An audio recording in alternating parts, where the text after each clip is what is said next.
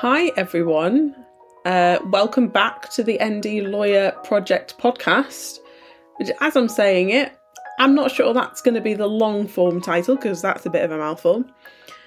We have been away for a random nearing nine months since the last time I recorded a podcast, which is a little bit wild. What, there wasn't even supposed to really be a break. It was supposed to just keep on going forever, but then it kind of got a month, then it was two months, then it was the accelerated L P C, which is a very intense course. And then it just kind of made more sense to make this into a series two. So that's what we're rolling with. It was a purposeful nine month break, and now there will be series two. Let's go with that narrative, shall we? Anyway, I thought I'd just come on here so we could have a little bit of a catch-up, a little bit of a natter, uh, before I released another podcast, because there have been some changes and I didn't want to just throw that at you without giving an explanation.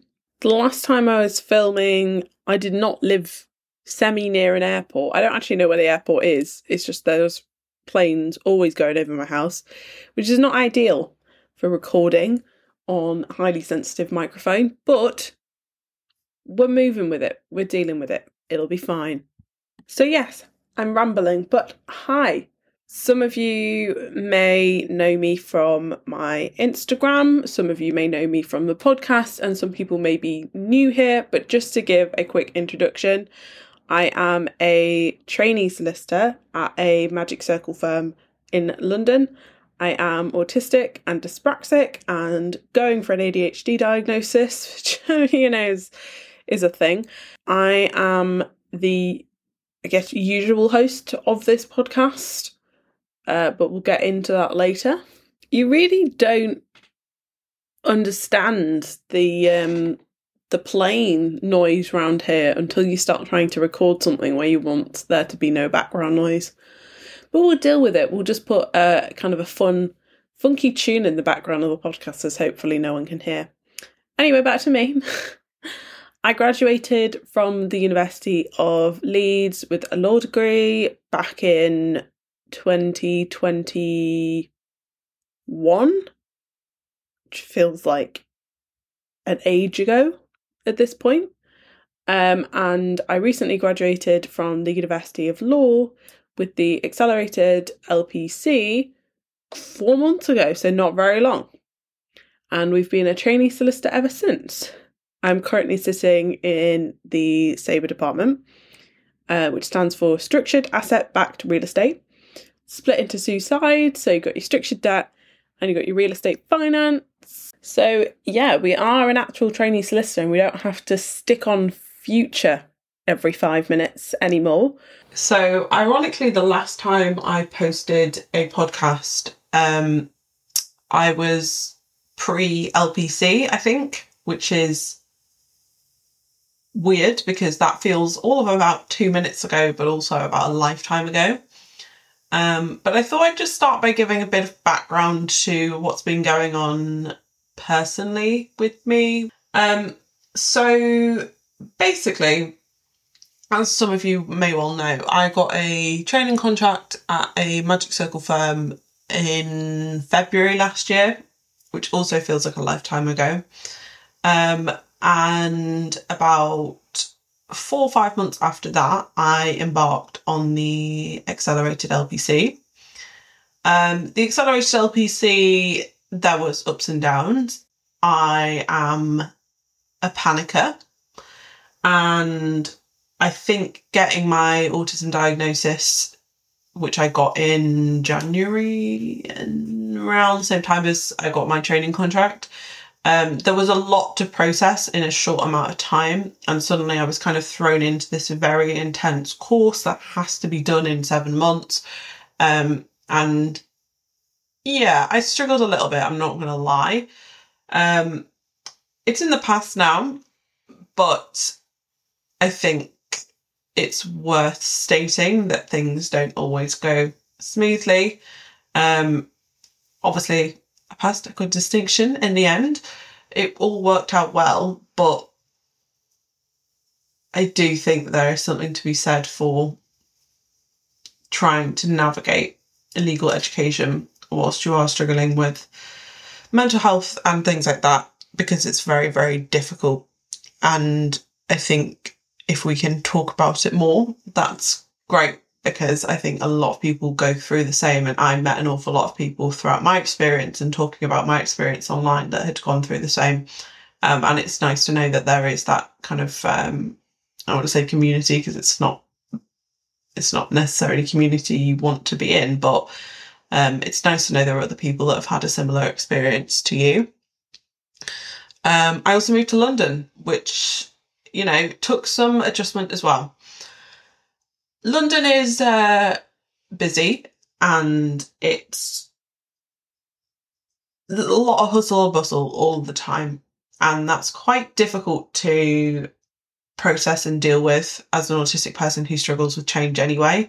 Um, it took me a really long time to feel even like a semblance of calm um, in London. And I think with everything else going on, it just kind of felt like I was internally erupting. Lack of a better phrase. It was... Uh, It was an experience, let's put it that way. I think towards the end, I was definitely getting better. Um, I sought help. Um, you know, help is not always perfect when you are autistic, or, to be honest, even adequate. Um, and I'm talking about medical help here, um, because people don't. don't get it, I don't think, sometimes, especially when it comes to mental health. People want to kind of categorise it as a mental health condition like depression or anxiety, and then thinking about how that interacts with autism, I think sometimes people find difficult. And obviously more and more research is coming out, and hopefully one day it will come, but in the meantime it is quite difficult to to kind of cope with that, I think, is what I'm saying. There was a kind of whole time where I just thought I'd failed. I'd failed the L P C. Um, I was absolutely convinced. I was in tears, panicking every day, thinking I'd messed it all up. I was really, really concerned about losing my training contract. Yeah, I don't know. It, I think it, it kind of taught me a lesson about myself in terms of just how much I will panic if there is like the slightest bit of uncertainty around things. And in theory, I should have already known that, being autistic, but Um, I really took that to, I took that to a new level. Let's put it that way. Um, but like I said, we're through it. We did in fact pass the L P C. It was fine retrospectively, but hindsight is a lovely thing. And at the time, you have no concept really of what's going on in your progress and how well you're doing. I think you kind of do the mock exams, and everyone kind of did not so well on the mock exams, um, and you just think, I'm going to fail this. There's no way I'm going to pass these thirty-seven exams. There's absolutely no way. But anyway, we did. It's easy for me to say this now, but people should have more confidence in themselves. I should have more confidence in myself. Um, but I think, you know, growing up neurodivergent, you do have that thing where you just expect things to go wrong. Um, and I'm always looking out for like the next thing that's going to go wrong as well. Um, it's not a nice feeling, and it's something that I'm working on, but it happens, right? Um, and then basically finished the L P C, um, and I went on, I had about a month where we were doing kind of bits and bobs of the masters and taking a, a well-deserved break. Um, but I firstly wanted to explain kind of what the projects has been doing in that time, because I realise it's been a little bit quiet as well. Um, we... We had a bit of a kind of restructure. I keep saying this like it was yesterday. It was literally like six months ago where I was like, right, no, it's too messy. There's too many people. There's too many different things that I'm trying to... I'm trying to keep like my finger in every pie, basically. And I just, I can't cope with it. And being this busy alongside, like, that is doing the L P C.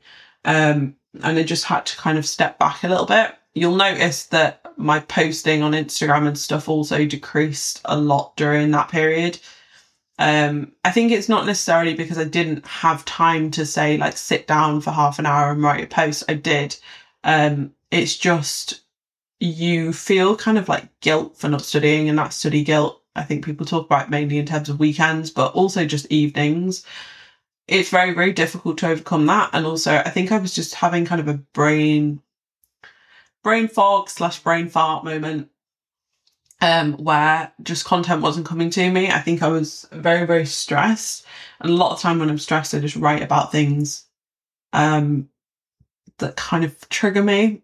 And sometimes that gets a little bit um, negative in a social media space. Like, I don't want to just plow people with really negative, overwhelming content and kind of trauma dump on the internet, because that doesn't help anyone. Um, I think there are benefits to sharing, and I have continued to share, but I did have to kind of scale it back a little bit, because otherwise I would just be like every day on my stories, just like crying to the internet, which I don't think is it's really helpful for me or anyone else. Um, but yeah, things are picking back up now. We've we've done the odd thing during this period. You know, we did the S R A collaboration on the webinar, which was something that I was personally really proud of, and I was really proud of the team as well, because, you know, I ended up hosting it, but most of the I had very little uh, part to play in the setup of that collaboration. Um, so I think, you know, I was very, very proud of us on that. And I think it was it was really nice to get kind of a wider acknowledgement um, of the work that we do, and also, you know, just, just kind of broadcast the message to a wider audience more than anything. We then decided to kind of simplify our offering, so to speak, as well, because again, we were trying to do slightly too much, I think, for our capacity, and also feasibly what we could do with the amount of resources and particularly money that we, I'd say we had, but realistically it's that I had.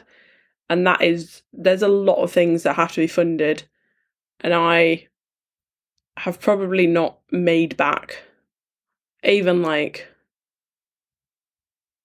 one eighty-sixth of what I've spent on this. And so for me, it was like, we're going to have to scale it back and simplify everything, both so it is cheaper and so it doesn't take as much as my time and everyone else's time. Because I think what we were trying to do before was essentially turn it into a full-time job. And that was fine when I had, when I was just a graduate looking for jobs, and I kind of had full days to spend on it. But obviously now, and during the L P C, I do not. And I'm very much one of those people that sit there and I look at all the issues and I want to fix everything single-handedly by myself overnight. And that is not feasible. I am having to learn that the hard way, um, which upsets me, because I spend a lot of time looking at the issues in this area, and it makes me upset and it makes me angry. But I am just a single person, and we are just a single team of, I think there's only about mm, twelve of us now, which, dare I say, it does work a lot better. It's been a lot easier to communicate kind of things we want to do, a lot easier to find people to do stuff, funnily enough. Um, and it's enabled us to give certain individuals more responsibility as well, which I think is nice, because I think with this type of thing, the benefit of it is that you can get involved with stuff that you normally would have zero exposure to unless you were kind of really going up in the ranks in something. So I'm talking like organising events, going to certain events that we get invited to quite a lot, speaking at certain things, doing certain articles, whatever, right? Um, which I think has been really nice. And it's been nice to see some people in my team really like come into their own um, in this area. Now it's not even a plane. There is a literal two helicopters above my house. sometimes, sometimes. Um, but yes, I think it's been a good transition. It was a good move. And I think by stripping down, we've been able to actually do more, funnily enough.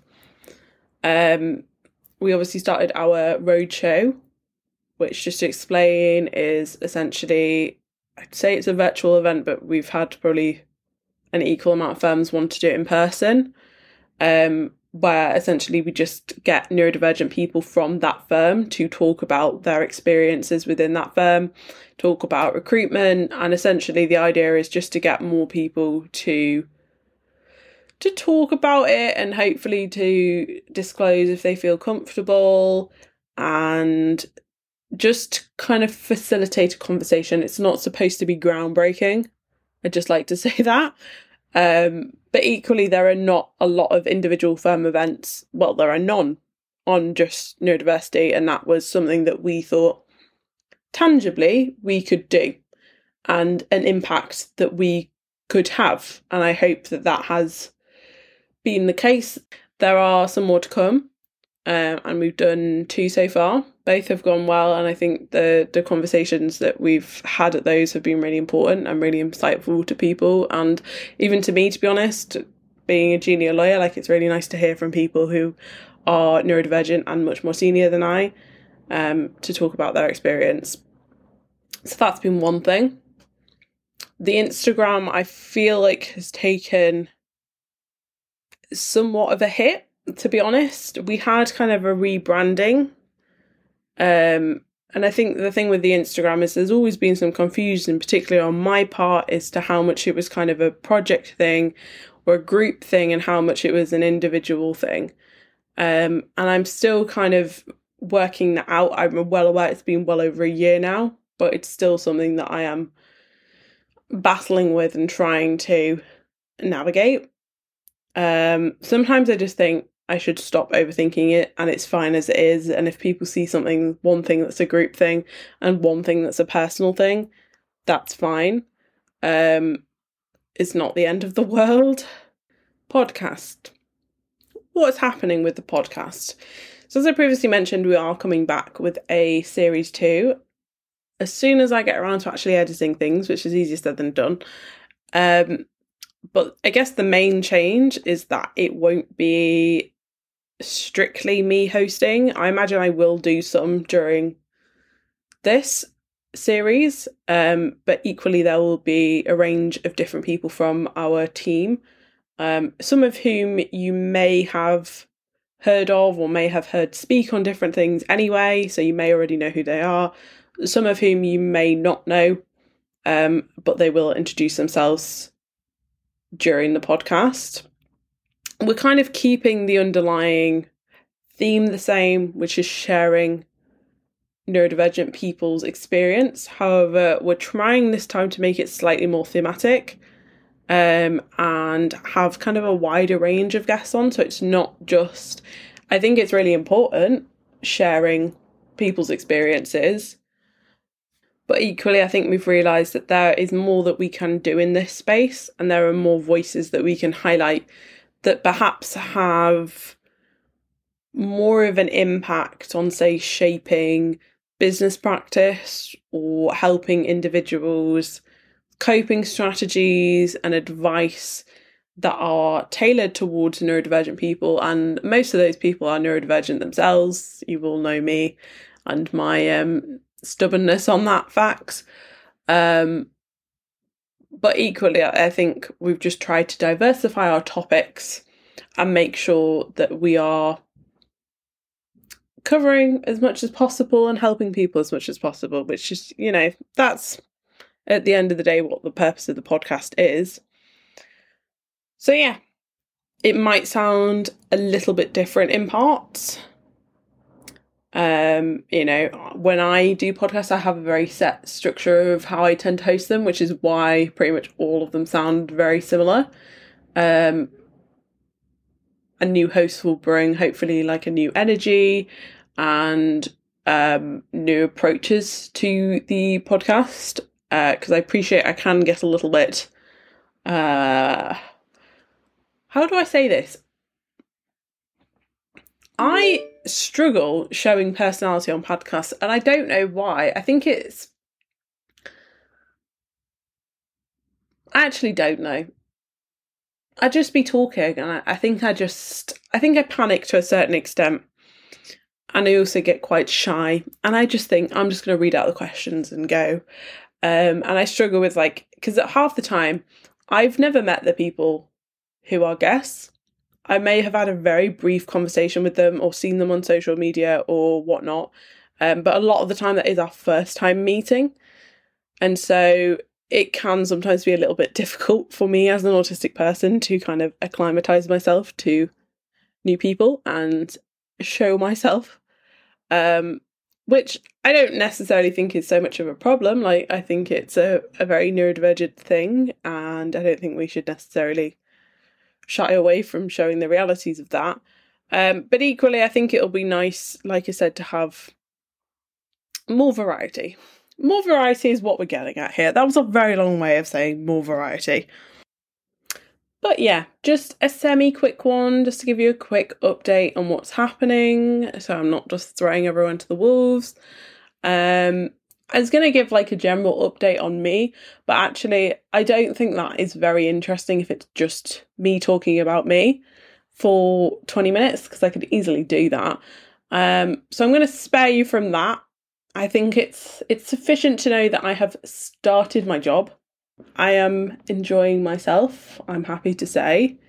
Uh, it's different from what I envisaged my first two months of my training contract being like, predominantly because I am not in a transactional seat, um, or even a billable seat, which means that things have been a little bit lighter. I'm not saying there's not still stuff to do, but the pressure comes from senior staff. There's not really any pressure from... I'm not saying the senior staff are putting pressure on me, by the way. Like, they're all very nice. They're all way nicer than I anticipated them being as well. I'd like to put that out there. I thought everyone was going to be terrifying, um, but they're not. But I don't have pressure from clients, um, which is just a different kind of pressure. So yeah, I've got one more month of the seat. I'm enjoying it. I am equally excited about joining the transactional side. I think it will be nice to have kind of a change of pace. Um, obviously, I am anticipating the hours being much longer. I'm obviously anticipating pressure from, like I said, those external forces and clients. Um, but equally, I am excited. And yeah, I don't really have much more to say on that, to be honest. Um, I have some content on my Instagram if you'd like to learn more, because that's going to give you a better overview than I can ever give on, on here without scripting everything that I'm going to say. Um, but yeah, like I said, nice to catch up with you all, and hopefully that did provide a short, if not slightly rambly, overview of what's happening. Um, and I really hope that everyone enjoys our podcast series two. As always, if anyone has any feedback about the podcast, we're always happy to take it. Uh, and if anyone has guest ideas, we do have kind of a bit of a schedule going, um, but I'm sure we can accommodate more people if needed. Uh, we can't accommodate everyone, I'd like to say that, because we do get an awful lot of queries about the podcast. Um, and... I unfortunately just can't say yes to everything, and we have to think about whether it fits into the kind of vision of the podcast and also feasibly what we can do within a certain time frame. Uh, and also even things like, again, money. It's like costs more money sometimes to get more hours on the podcast streaming service, and just just all sorts of things have to be considered. So point, we can't take everyone, but we'll try and accommodate as many people as possible. Um, and yeah, lovely to talk to you all. See you later.